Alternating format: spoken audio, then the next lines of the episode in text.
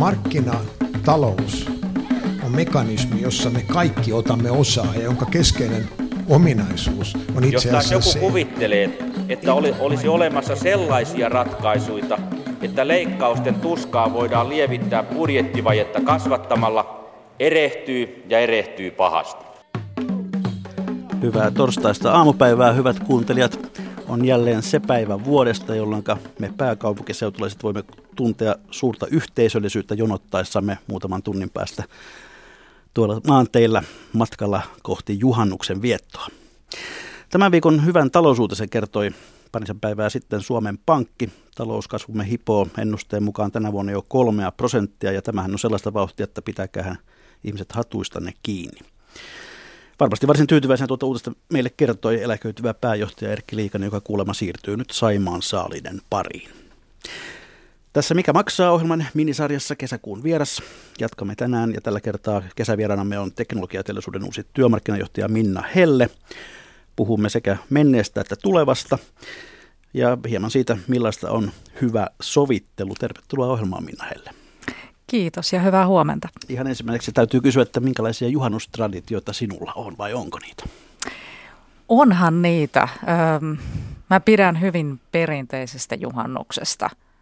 Sauna öö, ja maalla oleminen. Tosin tällä kertaa en ole menossa kotipuoleen Keski-Suomeen, vaan menossa ystävien mökille saaristoon täällä Etelä-Suomessa. Mutta kyllä siihen kuuluu kalaruuat, saunominen, uiminen, yhdessäolo ja jos siellä on jotain leikkimielisiä pelejä, vaikka mölkyn pelaamista tai tikanheittoa, niin ne oikein sopivia juhannuspuuhia myöskin. Oletko kilpailuhenkinen?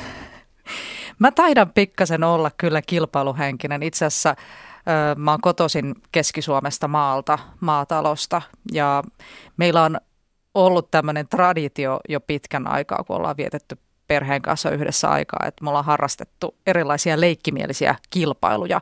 Mun isä on hiihtänyt kilpaa aikanaan ja ollut ihan kilpaurheilija, ja me ollaan kilpailtu lähes kaikessa mahdollisessa. Pelattu jalkapalloa, heitetty tikkaa, mölkkyä, kahvin keittämisen nopeudeskin on kilpailtu.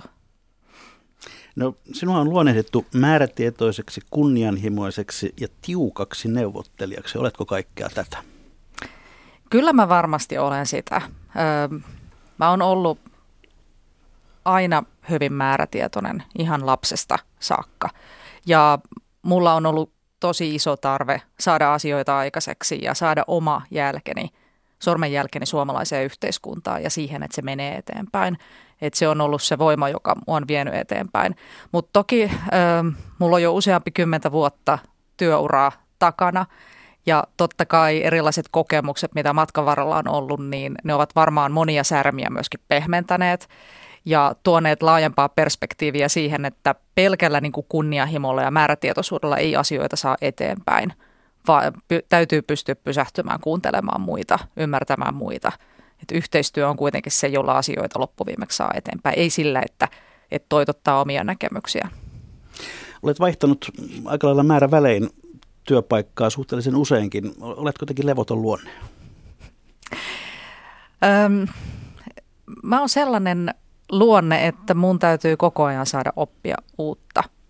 Ja jos musta tuntuu, että en enää pysty oppimaan uutta jossain työssä, niin sitten olen lähtenyt uusiin haasteisiin. Ja äm, mä en ole koskaan suunnitellut uraani niin, että mä olisin miettinyt, että missä mä haluan olla kymmenen vuoden päästä. Et enemmänkin mun ura on mennyt niin, että mä oon tarttunut innolla asioihin. Jos joku asia on mua kiinnostanut, niin mä oon tehnyt sitä intohimoisesti ja suurella sydämellä. Ja sitten siitä on aina seurannut jotakin uutta. Eli mun ura saattaa näyttää siltä, että mä oon niinku suunnitellut tämän kaiken, mutta mä en ole suunnitellut sitä paljon ollenkaan. Mä oon vaan tehnyt niitä asioita, mistä mä oon tykännyt. Ja kysyntää tuntuu piisaavan. Kyllä, mä oon tosi innoissani siitä, että oon päässyt taas tarttumaan uuteen haasteeseen. Ennen kuin mennään siihen uuteen haasteeseen, niin pari sanaa Suomen kesästä. Minkälaiset asiat tekevät sinulle kesän? Öm, ensimmäisenä tulee mieleen mansikkapelto. Mä oon, kuten sanoin, kotoisin maalta Keski-Suomesta. Mun vanhemmat, vaikka ovat olleet jo pitkään eläkkeellä, niin yhä pyörittävät pientä mansikkatilaa pohjoisessa Keski-Suomessa.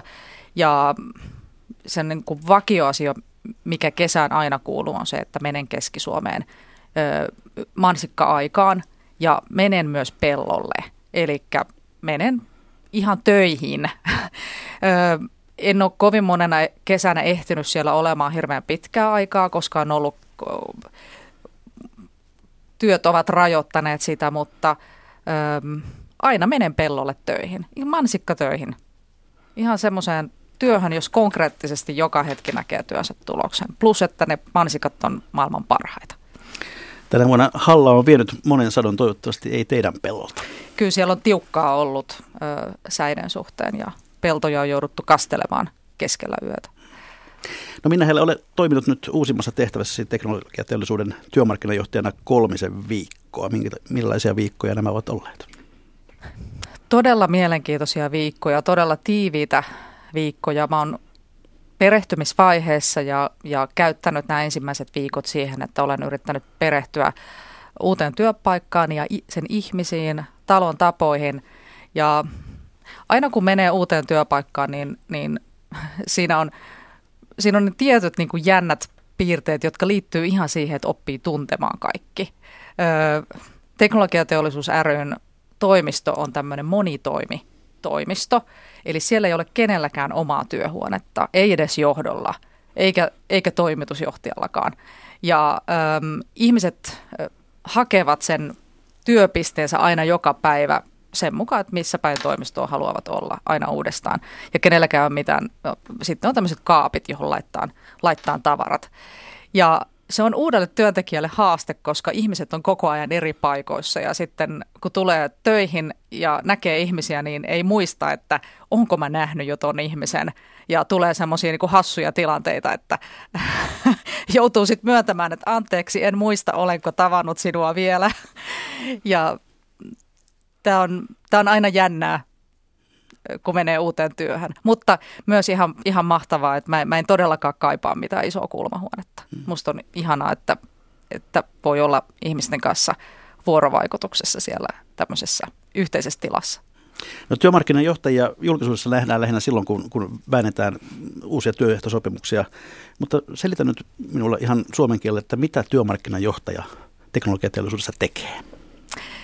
Öö, Teknologiateollisuus ensinnäkin solmii työehtosopimuksia, joten täytyy huolehtia siitä, että työehtosopimukset tulevat solmituksi ja, ja että niiden sisältö on sellainen, että se palvelee jäsenkunnan etuja ja, ja myöskin koko suomalaisen yhteiskunnan etuja. Teknologiateollisuus on niin merkittävä toimiala, että, että sillä mitä siellä sopimuspöydissä tehdään, niin sillä on vaikutusta koko yhteiskuntaan.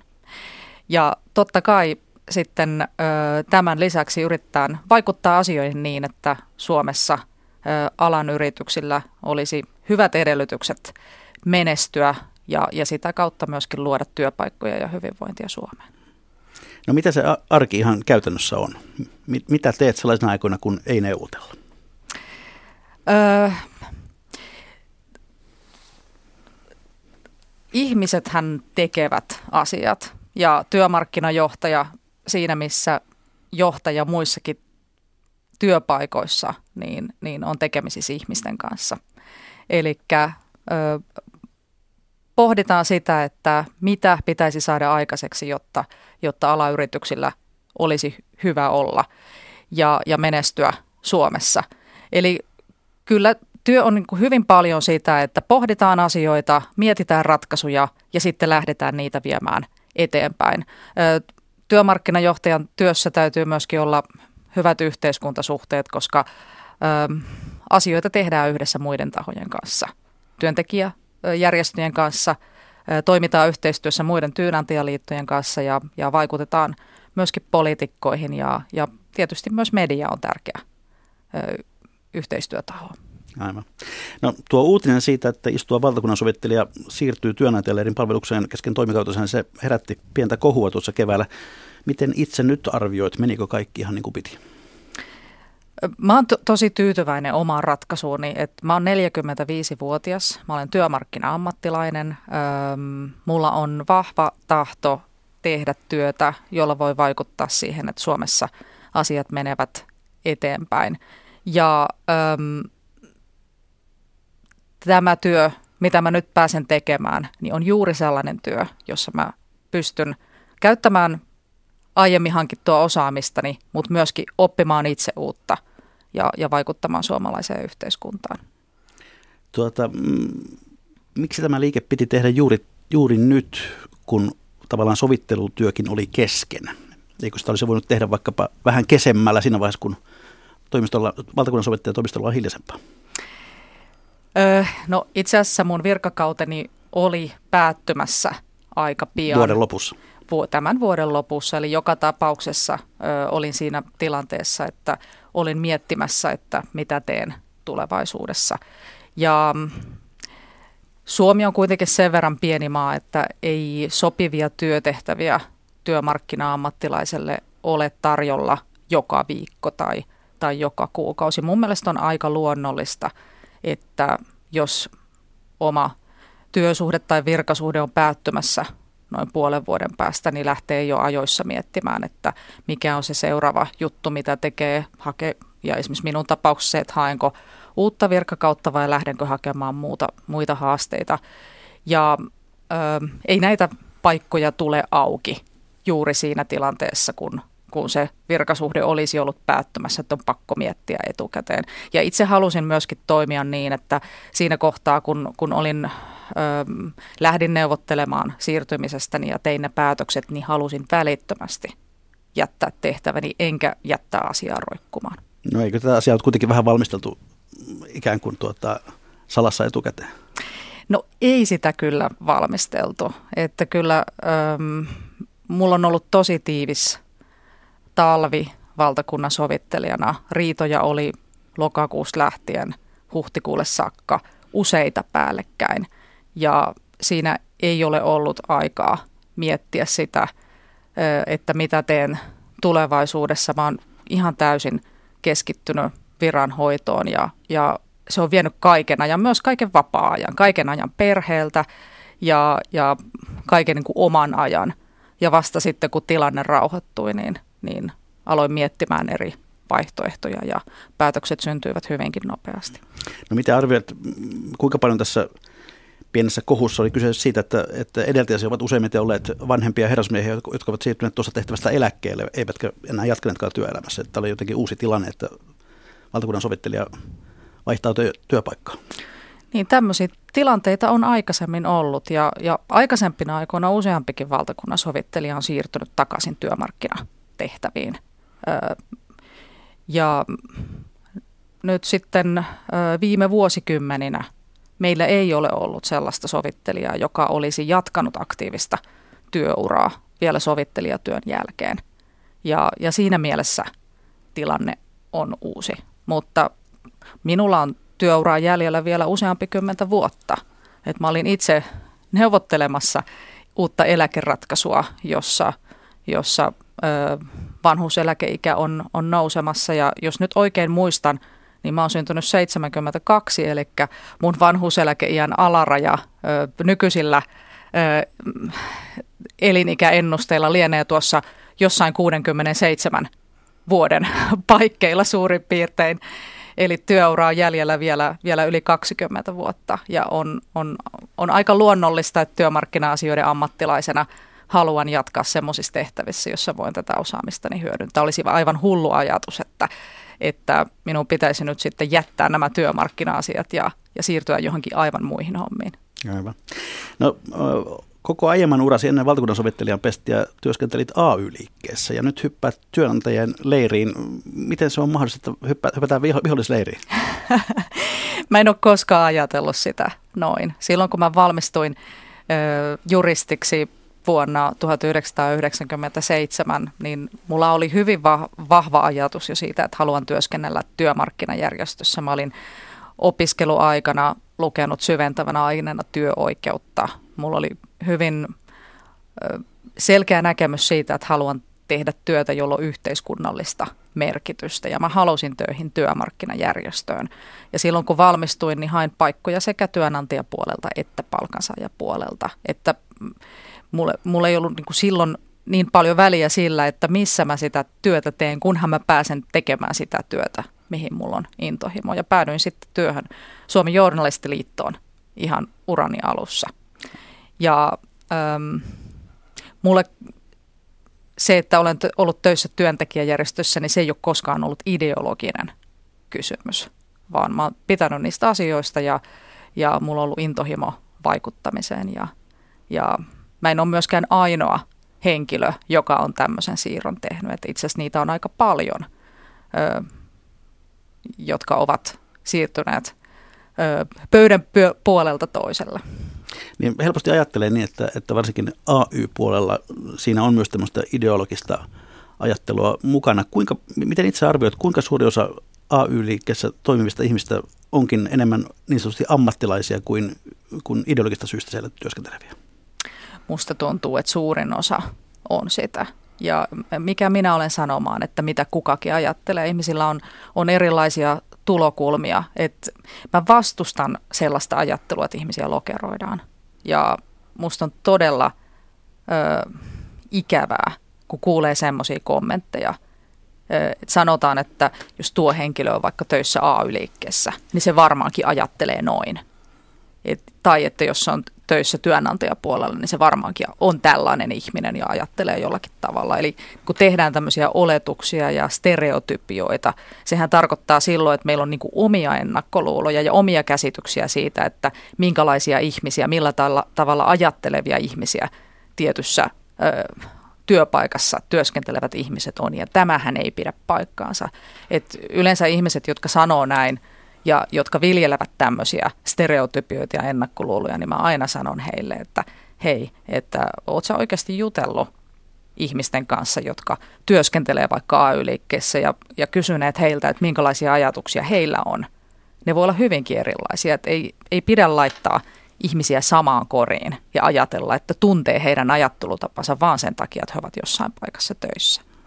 No ostiko teknologiateollisuus tässä myös jotain tällaista taktista neuvotteluosaamista vastapuolelta, kun, kun palkkasi sinut työmarkkinajohtajaksi Minna Helle?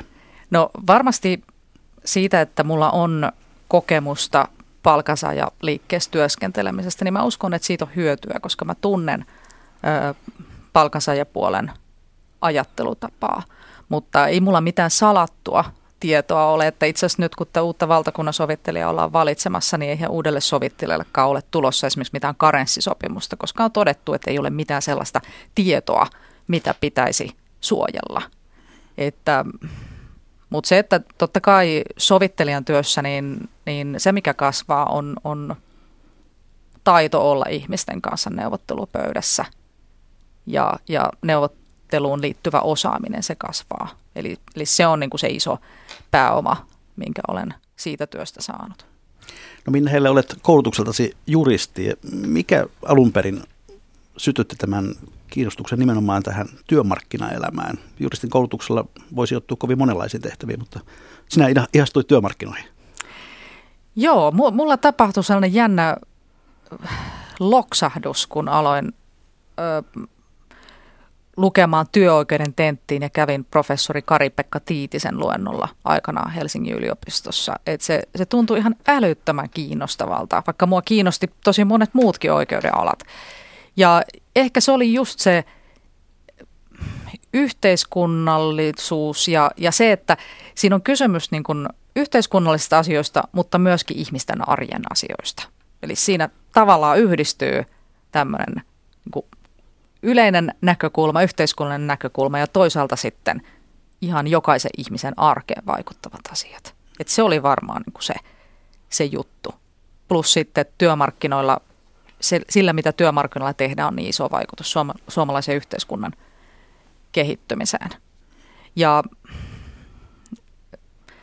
kun mulla ei ole koskaan ollut, vaikka mä tykkään hirveästi juridiikasta vielä tänäkin päivänä, mä arvostan juridiikkaa ja juridista osaamista ja mussakin asuu sisällä juristi, mutta se mun suuri intohimo ei kuitenkaan sitten ollut juridiikka, vaan mä näen enempi juridiikan vaan välineenä. Se on yksi keino toteuttaa asioita. Ja, ja tämä ajatus on vahvistunut ajan myötä koko ajan ja etenkin sovittelijan työssä, jossa, jossa juridiikka on vaan yksi, yksi keino muiden joukossa. Aivan. No, tuossa mainitsitkin, että aloitit urasi Journalistiliitosta, sitten sieltä hyppäsit Akavaan, edelleen Tehyyn edunvalvontajohtajaksi, jälleen Akavaan, sitten pieni sivuhyppy työeläkevakuuttajat Telaan ja viimeksi ennen sovittelevuosisia S T T K:hon. Jos ajattelet omaa kehittymistä ja oppimistasi, niin mikä näistä tehtävistä kenties on ollut semmoinen työmarkkinaoppien korkeakoulu? Öö, ka- kaikissa olen oppinut tosi paljon, öö, mutta jos nyt pitää sanoa, että mikä on ollut se niin kuin isoin, niin varmasti se oli tämä Tehyn aika kaksituhattaseitsemän syksy, jolloin oli tosi tiukat neuvottelut ja, ja silloinkin oli liittokierros ja, ja silloin opin tosi paljon neuvottelemisesta, Ö, mutta olen oppinut tosi paljon kaikissa työpaikoissani, että ei voi sanoa, että on joku niin kuin yksi, yksi, yksittäinen tapahtuma jotenkin niin kuin mullistanut ö, sen, että miten, miten ajattelen. Ö, mutta tiukin paikka varmasti ennen valtakunnan sovittelijan työtä niin oli tämä kaksituhattaseitsemän syksy ja, ja ö, ho, hoitoalan korotuksista neuvotteleminen silloin. Se oli se Sari Sairaanhoitajan syksy, jolloin, jolloin tuota, alalle saatiin kohtuulliset palkankorotukset, joista sitten jälkeenkäteen ekonomistit ovat sitä mieltä, tuota, että tähän ei ollut varaa ja se, se on julkisen talouden ikään kuin syössyt nykyiseen tilaan. Olet sinua, kun meidän on kiittäminen kestävyysvajeesta. Musta on hirveän hyvä, että mulla on se kokemus taustalla. Mä oon elänyt sen ajan ja nähnyt, että mikä meni silloin myöskin pieleen. Ja mun mielestä siitä on turha syyttää ketään yksittäistä osapuolta. Siinä oli mukana työntekijät, työnantajat ja myöskin maan hallitus. Eli, eli syyttävän sormen osoittaminen on ihan turhaa mihinkään suuntaan. Ja ylipäätään etenkin valtakunnan sovittelijan työssä oppi sen, että, että silloin kun on, on tiukka paikka ja neuvotellaan, niin neuvottelupöydässä on aina kaksi osapuolta. Ja se, että asiat menee hankalaksi, niin ei se johdu jostain yksittäisestä osapuolesta. Ja se, että lähdetään miettimään, että no kenen syytä tämä nyt sitten oli, niin se on aika turhaa. Että se ei vie eteenpäin, se katsoo taaksepäin. Ja yleensä kun riita tulee ja konflikti tulee, niin, niin siinä on kaksi osapuolta ja molemmat voivat silloin katsoa peiliin. Niin tuolla on Tehy uhkasi jopa joukko irtisanoutumisella. Nautitko tuollaisesta paineisesta tilanteesta? Onko se sellainen, missä Minna Helle alkaa niin kuin todella elää? Kyllä minussa on semmoista soturiluonnetta, että kun tulee oikein tiukka paikka, niin mä terästäydyn. Elikkä ehkä se niin kuin tärkein oppi siitä kaksituhattaseitsemän syksystä, niin se ei ollut, ollut mikään niin kuin substansseihin liittyvä asia, sisältöihin liittyvä asia tai, tai joku, joku semmoinen, että miten pitää neuvotella, vaikka siitäkin kertyi paljon oppia. Et, mutta se kaikkein tärkein oppi oli se, että, että sen syksyn jälkeen mä tiesin, että mun pää kestää. Et kun on tosi tiukkoja paikkoja, joutuu myöskin jaksamisen äärirajoilla tekemään työtä. Yöunet jää vähin, vapaapäiviä ei ole, on, on paineita joka suunnasta. Ö, niin, niin mä tiesin sen syksyn jälkeen, että mun ajattelu ei sumennu ja mä en menetä toimintakykyäni, vaikka tulee kuinka tiukka paikka. Ja silloin kun mä lähdin tekemään valtakunnan sovittelijan työtä, joka on niin kuin jatkuvaa neuvottelemista ja, ja jatkuvaa tiukoistilanteissa työn tekemistä yksin, ilman ketään kollegaa, ilman ketään, jonka kanssa niin kuin miettii yhdessä, että miten tämä juttu pitää hoitaa. Niin siinä tilanteessa mulla oli tosi tärkeä tieto se, että vaikka on kuinka tiukat paikat, niin mä selviän niistä. Ja se on, se on ollut ihan älyttömän helpottava tieto, ja sen tiedon kanssa mä oon uskaltanut myöskin tarttua uusiin haasteisiin. Ja sitten toisaalta myöskin niin, että eihän kukaan, joka tekee vaativaa työtä, niin, niin pysty ajattelemaan, eikä, eikä saa ajatella, eikä voi ajatella niin, ettei tapahdu virheitä, ettei tee koskaan mitään mokaa tai tehdä, tee jotain väärää arviota. Että toinen tärkeä tieto mulle on ollut myöskin se, että Että jos sitten tapahtuu jotakin semmoista, että tekee jonkun virhearvion tai jotain muuta vastaavaa, niin, niin elämä sitten muutoin kantaa. Että on, on perhe, on ystävät, on, on sukulaiset ja, ja on koti ja ne on kuitenkin aina olemassa, no matter what. Ja se on se niinku toinen tärkeä juttu. Että nämä, ainakin, nämä on niinku ne jutut, jotka mun työura on kantanut ja mun tekemisiä. Aivan. No Minna Helle, aloitit valtakunnansovittelijana vuoden kaksituhattaviisitoista alusta. Minkälainen hyppäys oli tiukasta neuvottelijasta ryhtyä rauhantekijäksi? Se, se oli mulle mullistava kokemus. Ja mä oon ihan älyttömän onnellinen siitä, että mä hain silloin aikanaan valtakunnansovittelijan virkaa ja, ja tulin siihen valituksi. Se avasi mulle neuvottelupöydistä ihan uudenlaisen maailman. Millaisen? Ja silloin kun toimii osapuolena riidassa, niin silloinhan on ajamassa jotakin asiaa. Ja ne ihmiset, jotka neuvottelee työmarkkinasopimuksia, niin ne on yleensä hyvin kokeneita ja niillä on niin kuin hyvin vahva näkemys ja ajatus siitä, että miten nämä jutut pitää viedä eteenpäin. Ja sitten kun katsoo sitä tilannetta pöydän päästä ö, osapuolena, jolla ei ole mitään omaa agendaa, vaan jonka tehtävä on auttaa muita, niin on ihan älyttömän terveellistä ihmisille, jotka on hyvin määrätietoisia, kunnianhimoisia, hyvin tavoitehakuisia. Ihan älyttömän terveellistä se, että ei olekaan itse enää pääosassa, vaan joutuu kiinnittämään huomion pois itsestään ja kiinnittämään kaiken sen oman huomion kokonaan toisiin ihmisiin, pois itsestä.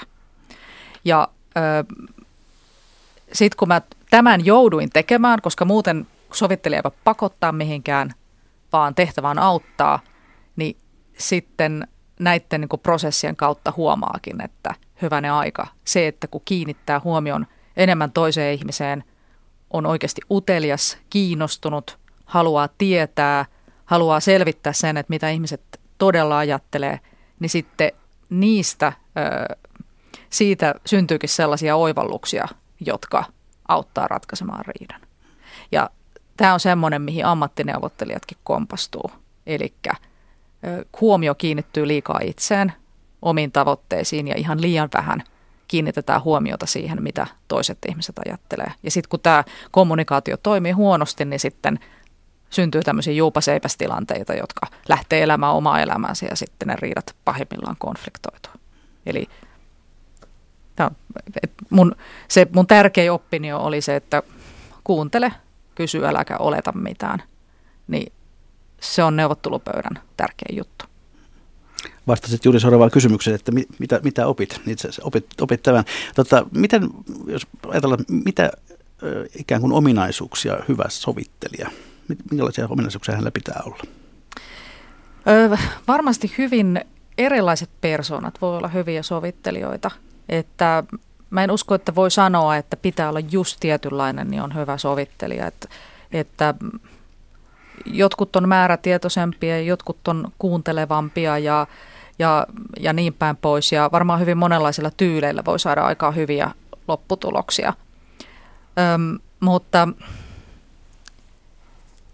öm, ja työmarkkinariidat on erilaisia siinä erilaisia muihin sovittelutilanteisiin nähden sen takia, että niitä työmarkkinariitoja ei voi jättää ratkaisematta. Ei voi olla semmoista tilannetta, että jos riita ei ota ratketakseen, niin sitten sovittelija nostaa kädet pystyyn ja sanoo, että no antaa olla. Muissa riidoissahan, jos ei ratkaisu synny, niin sitten sen voi ratkaista esimerkiksi oikeudessa. Mutta työmarkkinariidossa tätä vaihtoehtoa ei ole, eli on tavallaan niin kuin ratkaisupakko. Ja se tarkoittaa sitä, että, että niin tärkeää kuin kuuntelu on ja, ja se, että oikeasti selvittää, mistä siinä riidassa on kysymys ja yrittää saada osapuolet ymmärtämään toisiaan. Et mun mielestä se on se tärkein juttu, mutta se ei kuitenkaan riitä, vaan sitten tarvitaan myös, myös tietynlaista tuuppimista ja, ja sitä, että huolehtii siitä, että se prosessi menee eteenpäin. Eli tarvitaan myös jämäkkyyttä ja määrätietoisuutta ja sitten kun tulee ne tiukat paikat, niin pitää, vaan, niin kuin, pitää saada osapuolet toimimaan. Ja, ja semmoisella liiallisella lempeydellä, niin, niin voi olla, että sitten ei tapahdu yhtään mitään. Pekka Haavisto joskus, kun häntä kuuntelin, kun hän puhui sovittelusta, niin hän hirveän hyvin kuvasi tätä, kun hän sanoi, että sovittelijalla on kahdet kasvot. Että on toisaalta lempeät kasvot, kuuntelevat, ymmärtävät kasvot ja toisaalta tämmöiset niin kuin jämäkät, tiukat kasvot. Ja mun mielestä se on just näin. Hyvät kuuntelijat, kuuntelette ohjelmaa Mikä maksaa, jossa kesäkuun vieraana tänään on entinen valtakunnan sovittelija ja nykyinen teknologiateollisuuden työmarkkinajohtaja Minna Helle. Suurella yleisöllä saattaa olla yllätys jopa se, että, että valtakunnan sovittajan toimistossa ei todellakaan ole muita kuin sovittelija ja hänen sihteerinsä. Se on yksinäistä hommaa siinä mielessä, olisiko järkevää, että, että sovittelijallakin olisi jonkinlainen esikunta, jota hän voisi käyttää apunaan? Sovittelijan työtä, kun tekee, jos hoitaa jotain yksittäistä riitaa, niin, niin ne langat on pakko olla yhden ihmisen käsissä. Eli mä en usko, että siinä hirveästi auttaa se, että siinä olisi niin kuin staabia ympärillä, koska öö, ne ratkaisut täytyy vaan sovittelijan itse tehdä. Eli, ja lisäksi, jos ajattelee niin kuin työmäärällisesti, niin, niin vaikka viime talvea, niin, niin yksi sovittelija ei pystynyt niitä riitoja hoitamaan. Ja mulla oli viime talvena apuna kaksi sivutoimistosovittelijaa. Ja, ja tietyissä tilanteissa sekin oli liian vähän. Eli oltiin tosi tiukoilla, että mulla saattoi olla viisi kuusi riitaa päällekkäin samaan aikaan. Ja sitten vielä sivutoimiset sovittelijat hoitivat ö, muutamaa riitaa. Ja oltiin tosi tiukoilla, ihan, ihan niin kuin työajallisesti äärirajoilla. Mutta sitten taas, kun, kun neuvottelutilanne rauhoittuu, niin, niin sitten voi olla hyvinkin rauhallista ja ei, ei samaa sovittelijamäärää sitten taas tarvita. Elikkä, että sinänsä tämä systeemi, mikä meillä nyt on, niin on, on ihan hyvä. No mitä valtakunnan sovittelija tekee sitten siinä vaiheessa, kun ei ole riitoja käynnissä? Istuuko hän jalat pöydällä ja odottelee asiakkaita vai mitä, so, mitä sovittelijan työkuva kuuluu silloin, kun, kun ei ole työmarkkinariitoja käynnissä? Öm, mä itse silloin tapasin ihmisiä, eli kävin vuoropuhelua eri osapuolten kanssa ja yritin päästä jyvälle siitä, että mitä eri puolilla tapahtuu. Myöskin paljon koulutin, eli riitojen ennaltaehkäisyn kannalta on todella tärkeää jakaa tietoa. Ja, ja mulle itselleni oli tosi läheinen aihe se, että, että miten riidat ylipäätään syntyy, minkälaisia niin kuin sudenkuoppia neuvotteluissa on, jotka johtaa siihen, että riita konfliktoituu ja toisaalta sitten paljon pohdin sitä, että miten riitoja voidaan ratkaista ja sen takia näistä asioista kirjoitin kirjankin, joka julkaistiin huhtikuussa ja niin kuin tämän tiedon levittäminen oli se, mitä mä itse paljon tein, koska mä koin, että mitä enempi puhutaan niistä ongelmista, mitä neuvottelupöydissä on ja, ni, ja mitä paremmin niitä pystytään hoitamaan ennalta, niin sitä vähemmän meille tulee riitoja. Ja kyllähän se on myöskin niin, että, että silloin kun konfliktissa joudutaan jotakin riitaa ratkaisemaan, että siellä on jo työtaisteluuhka päällä tai, tai työsulkuuhka, niin silloin se tilanne on, on niin hankala, että, että ne ratkaisut, mitä saadaan aikaiseksi, niin ne on usein tämmöisiä niin kuin laastariratkaisuja, että yritetään nyt keksiä joku tapa, jolla tämä riita ratkeaisi. Mutta jos halutaan ratkaisu, joka on oikein hyvä, molemmille osapuolille hyvä, joka jollain tavalla parantaa alan toimintaedellytyksiä, parantaa mahdollisuuksia siihen, että työntekijät voi hyvin ja heillä on hyvä olla ja, ja niin kuin tavallaan kasvattaisi tulevaisuutta sille toimialalle, niin ei ne synny konfliktioloissa, eikä ne synny valtakunnan sovittelijan toimistolla, vaan ne syntyy osapuolten omin avoin rauhan aikana niin, että pystytään hyvässä yhteistyössä asioista neuvottelemaan. Ja öö, mä, oon, mä oon niin paljon kuin olen ehtinyt, niin tehnyt sitä työtä, että olen niin kuin kertonut omista kokemuksistani, että miltä miltä tämä riitojen ratkaisu näyttää ja, ja niin kuin sitä kautta yrittänyt tehdä tämmöistä ennaltaehkäisevää työtä, jotta konflikteja voidaan estää, koska ne ei ole kenenkään etu. Aivan. No jos jostakin jäät historiaan valtakunnan sovittelijana, niin ainakin siitä, että muutit kyseisen instanssin viestinnän aivan täysin. Olet käyttää Twitteriä, toimittajat, heidän ei tarvinnut enää päivystää oven takana, kun, kun tuota neuvoteltiin, koska, koska tieto tuli toista kautta. Miten tämä viestintävallankumous otettiin vastaan? Se on otettu positiivisesti vastaan. Öö, mä oon saanut siitä tosi paljon hyvää palautetta ja viime vuonna sain tämmöisen viestintätekopalkinnonkin öö, siitä syystä, että lähdin, lähdin käyttämään somemaailmaa ja viestimään aktiivisesti. Mä ajattelen niin, että mm, silloin kun ollaan tekemässä semmoisten asioiden kanssa, jotka vaikuttaa ihmisten elämään, vaikuttaa yritysten arkeen, niin ihmisten pitää saada tietää ja mahdollisimman hyvissä ajoin.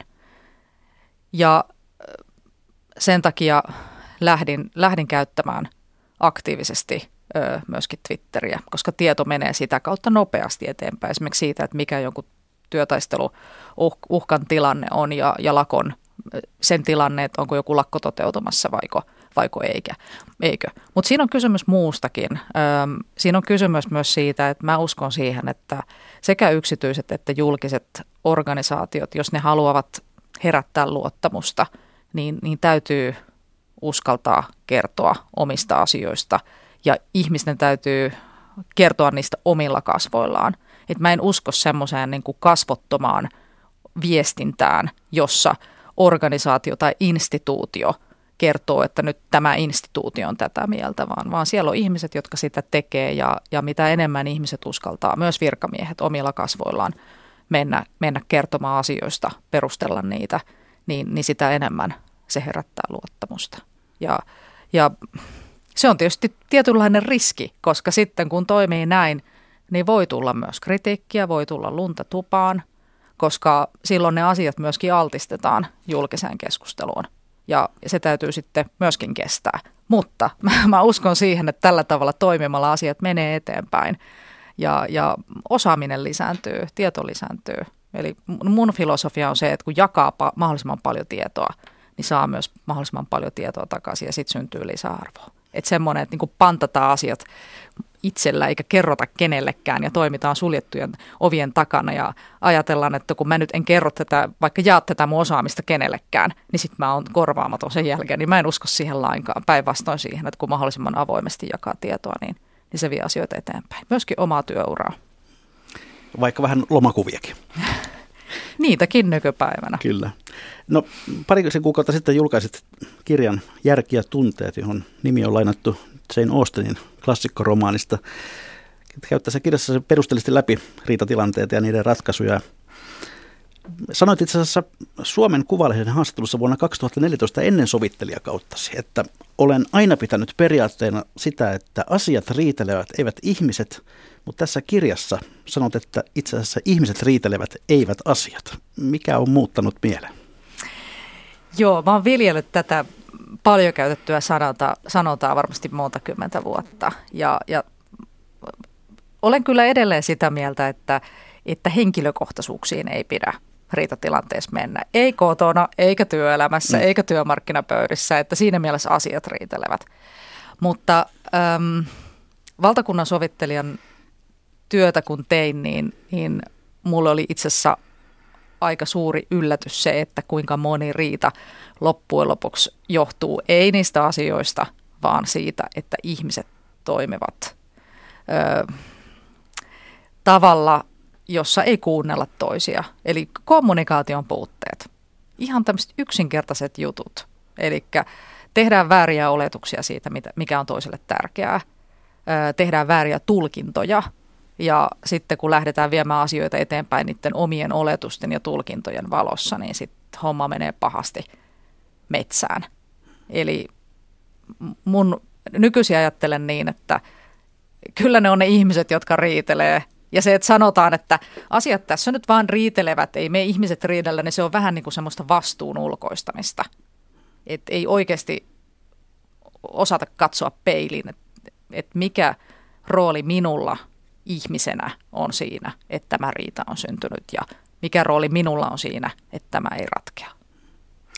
No tuossa kirjassa kritisoit suomalaista työmarkkinaneuvottelua siitä, että siellä on tällainen vaatimusten kulttuuri, joka, joka tuota, on vallitseva neuvottelukulttuuri. miten se ikään kuin sitten kahlitsee tätä hyvää neuvottelua? Työmarkkinaneuvottelujen perinteinen tapahan on tosiaan se, että kummallakin osapuolella on tämmöiset vaatimuslistat. Ja ne voi olla hyvinkin pitkiä, että on kymmenen sivua erilaisia vaatimuksia ja kumpikin on valmistellut ne, ne omiensa kanssa ja sitten niiden vaatimusten kanssa tullaan työehtosopimuspöytään ja lähdetään neuvottelemaan. Ja siinä on monia ongelmia. Ensinnäkin se, että, että sitten kun on tämmöisiä vaatimuslistoja, joissa on isoja ja pieniä asioita, niin, niin tavallaan sitten helposti käy niin, että ei nähdä metsää puulta, eikä nähdä, että mitkä on ne oikeasti isot merkitykselliset tärkeät asiat, joita tällä alalla pitää pystyä ratkaisemaan, jotta alan yritykset menestyy ja jotta, jotta työntekijöillä on töitä ja, ja, ja niin päin pois. Eli tavallaan ne niin kun kaikkein isoimmat asiat, niin, niin niitä ei keskustellakaan läpi. Ja sitten helposti juututaan yksityiskohtiin ja, ja lähdetään taittamaan peistä sitten ihan niin kuin detaljeista. Ja sitten ulkopuolisena, kun katsoo sitä neuvottelua, niin ajattelee, että hetkinen, että onko tämä nyt oikeasti oleellista, että ne on niin kuin ihan lillukan varsia, mistä siellä väännetään kättä. Ja toinen asia on sitten se, että äm, silloin kun vaatimuslähtöisesti lähdetään neuvottelemaan, niin, niin äm, se helposti johtaa siihen, että ne vaatimukset on semmoisia, että toinen osapuoli sanoo niille heti, että ei missään tapauksessa. Ja sitten kun keskustelu lähtee tälle tasolle, että toinen vaatii ja toinen sanoo, että ei, niin jää keskustelematta se, että mitkä on ne tarpeet, huolet, ö, asiat, joista ne vaatimukset on lähtöisin. Eli mikä on niin kuin se taustalla oleva merkityksellinen asia. Ja mulle kävi joskus ö, joitain riitoja sovitellessani niin, että, että osapuolilla oli hirveä kiista jostakin tietystä asiasta ja sitten vasta sovittelussa ö, osapuolet ymmärsi, että mistä siinä ihan oikeasti oli kysymys. Eli mikä oli se niin kuin iso merkityksellinen asia siellä, siellä vaatimuksen taustalla. Että ne oli parhaita hetkiä sovittelussa, kun joku neuvottelija totesi keskustelun jälkeen, kun sovittelijan tehtävä on sitten niin kuin auttaa osapuolia ymmärtämään toisiaan, että, että mistä tässä on kysymys ja, ja mist, mikä on niin kuin tämä riidan, riidan syy ihan oikeasti. Niin, niin parhaita hetkiä oli ne, kun joku neuvottelijoista sanoi, että nyt mä oikeasti ymmärrän, että mistä tässä on kysymys. No kuinka usein se jarruttaa neuvotteluiden etenemistä, että, että osapuolet näkevät sen jonkinlaisena pelinä, joka pitää voittaa?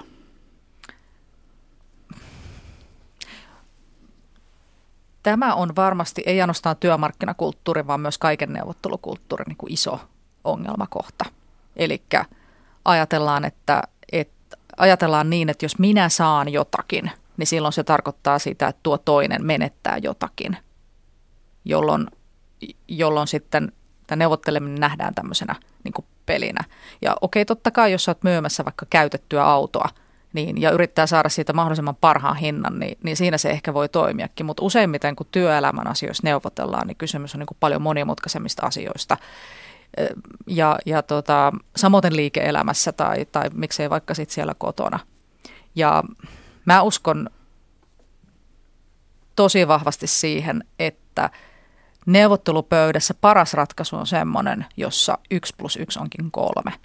Eli pystytään löytämään yhteiset intressit, pystytään löytämään semmoisia asioita, joissa molemmat voittaa. Ja sitten pystytään itse asiassa tekemään ratkaisu, joka on niin kuin molemmille hyvä.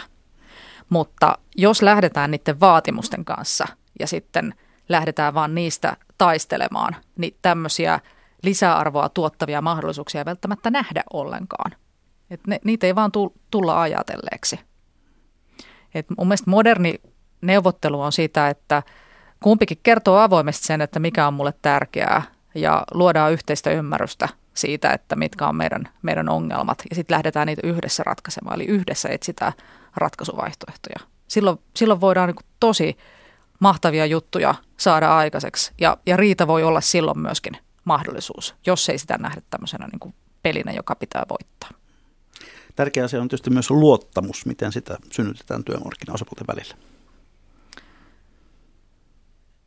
Kaikkein tärkeintä on avoimuus.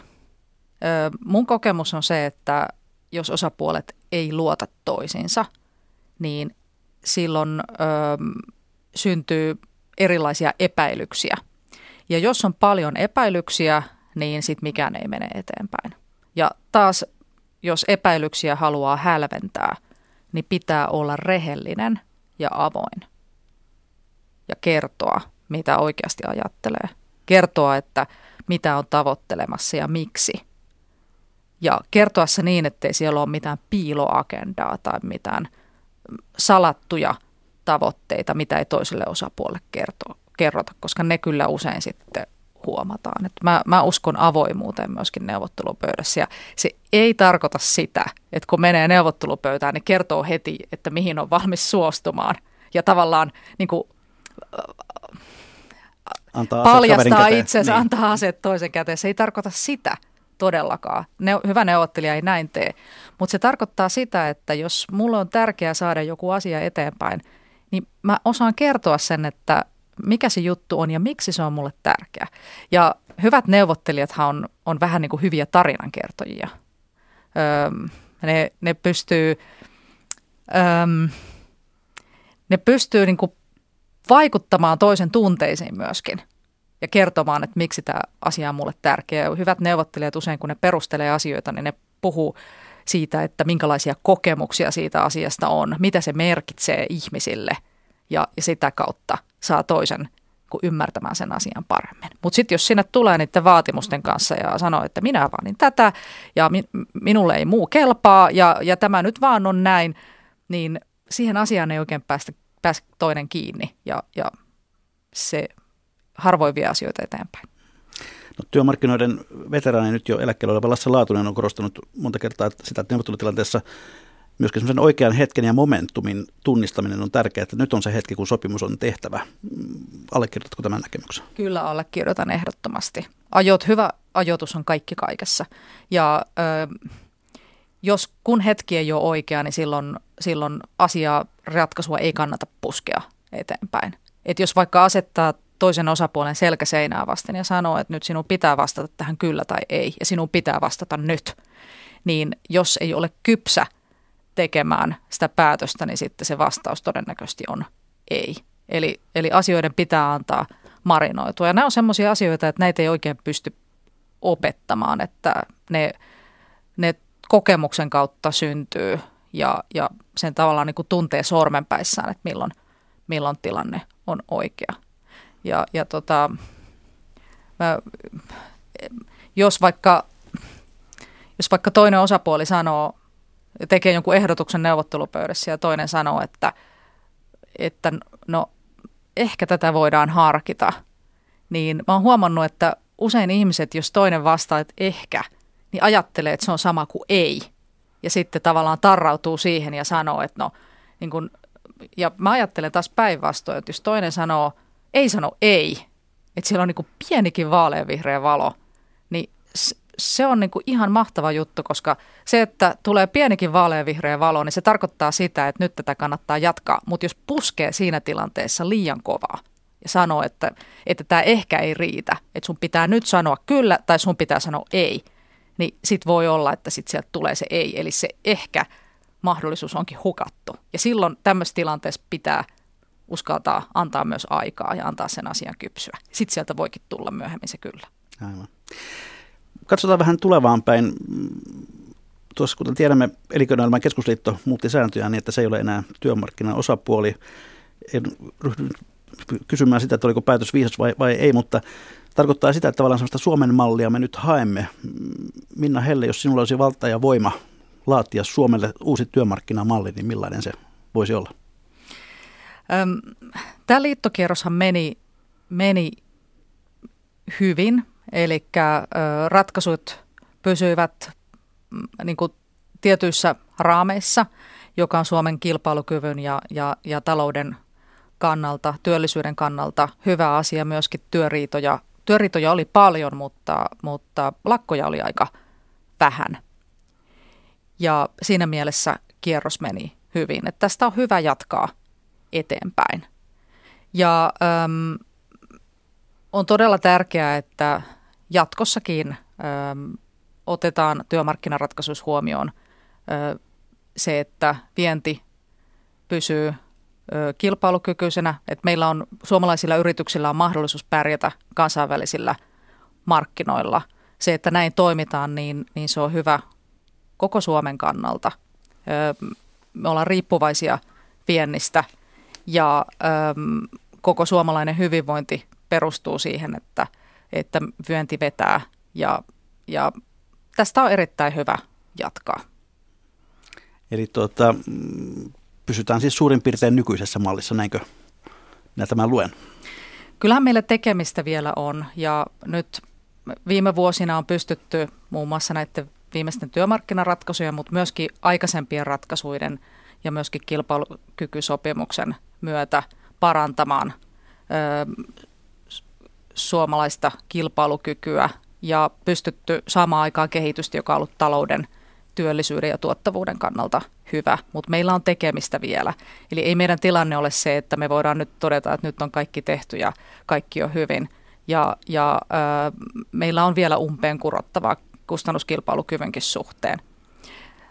Ö, sen lisäksi on todella tärkeää, että jatkossa vielä lisää panostetaan siihen, että paikallinen sopiminen lisääntyy ja pystytään tekemään paremmin paikallisia ratkaisuja. Ö, yritysten tilanteet on hyvin erilaisia, toimialojen tilanteet on hyvin erilaisia. Maailma muuttuu kovaa tahtia. Nykyisin puhutaan paljon tekoälystä ja robotiikasta. Kilpailu kiristyy hyvin paljon, työelämä muuttuu tosi paljon ja se, että jotkut yhdenlaiset ratkaisut toimisi kaikille, niin näin ei todellakaan ole, vaan, vaan eri yritysten pitää pystyä toimimaan hyvin ketterästi ja hyvin nopeasti pystyä myöskin vastaamaan niihin haasteisiin, mitä ulkopuolta tulee. Ja äm, sopimuskaudet, jotka nyt usein on kuin parin vuoden mittaisia, niin nekin on aika pitkä, sekin on aika pitkä aika ja sinäkin aikana voi tapahtua, tapahtua hyvin paljon muutoksia, jotka tulee, tulee ulkopuolista maailmasta ja niihin täytyy pystyä vastaamaan. Ja, ja kyllä niin kuin paikallisen sopimisen lisääminen ja paikallisten ratkaisujen edistäminen on se tapa, jolla, jolla näihin haasteisiin pystytään vastaamaan. Ja siinä ollaan menty paljon eteenpäin ja tämä nyt päättynyt liittokierros on öö, osaltaan vienyt eteenpäin sitä, että tehdään enempi paikallisia palkkaratkaisuja ja paikallisen sopimisen mahdollisuudet on lisääntyneet, mutta tätä on syytä edelleenkin jatkaa. No seuraavan kerran, kun istut neuvottelupöytään työnantajapuolen edustajana, niin oletko erilainen neuvottelija kuin olit ennen sovittelijakauttasi? Ihan varmasti. Öm, valtakunnan sovittelijan työssä oppii ihan valtavan paljon siitä, että miten ihmiset, mitä niin kuin ongelmia ihmisten välissä vuorovaikutuksessa on ja kuinka vakavia konflikteja ne voi saada aikaiseksi. Voiko Eli, tiivistää niin, että sinun kanssasi on jatkossa helpompi sopia? Öm, toivottavasti näin on, mutta se ei tarkoita sitä, että kuuntelee ja on empaattinen, niin se ei tarkoita sitä, että suostuu kaikkeen. Että mä, mä en, niin kuin, ne ei ole samoja asioita ollenkaan. Pitää uskaltaa olla eri mieltä, mutta jotta voi saada ratkaisuja aikaiseksi, niin pitää osata kuunnella. Ja hyvät kuuntelijat, sitten olemme jälleen siinä kohtaa lähetystä, että on legendaaristen viikon talousvinkkien ja talousviisauksien aika. Minna Helle, mitäpä vinkkaat tai viisastelet? Öö, mun mielestä tärkein pääoma, mikä ihmisellä on, niin on oma terveys ja oma hyvinvointi öö, ja siihen satsaaminen, niin se on kaikkein paras investointi.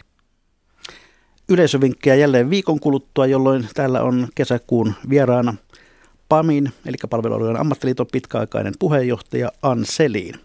Ja tämä ohjelma on kuultavissa hetken kuluttua Yle Areenasta, niin kuin kaikki muutkin tähän asti, että Mikä maksaa -ohjelmat. Kiitoksia Minna Helle, hyvää kesän jatkoa. Kiitoksia kuuntelijat. Mikä maksaa, sitä ihmetellään jälleen viikon kuluttua.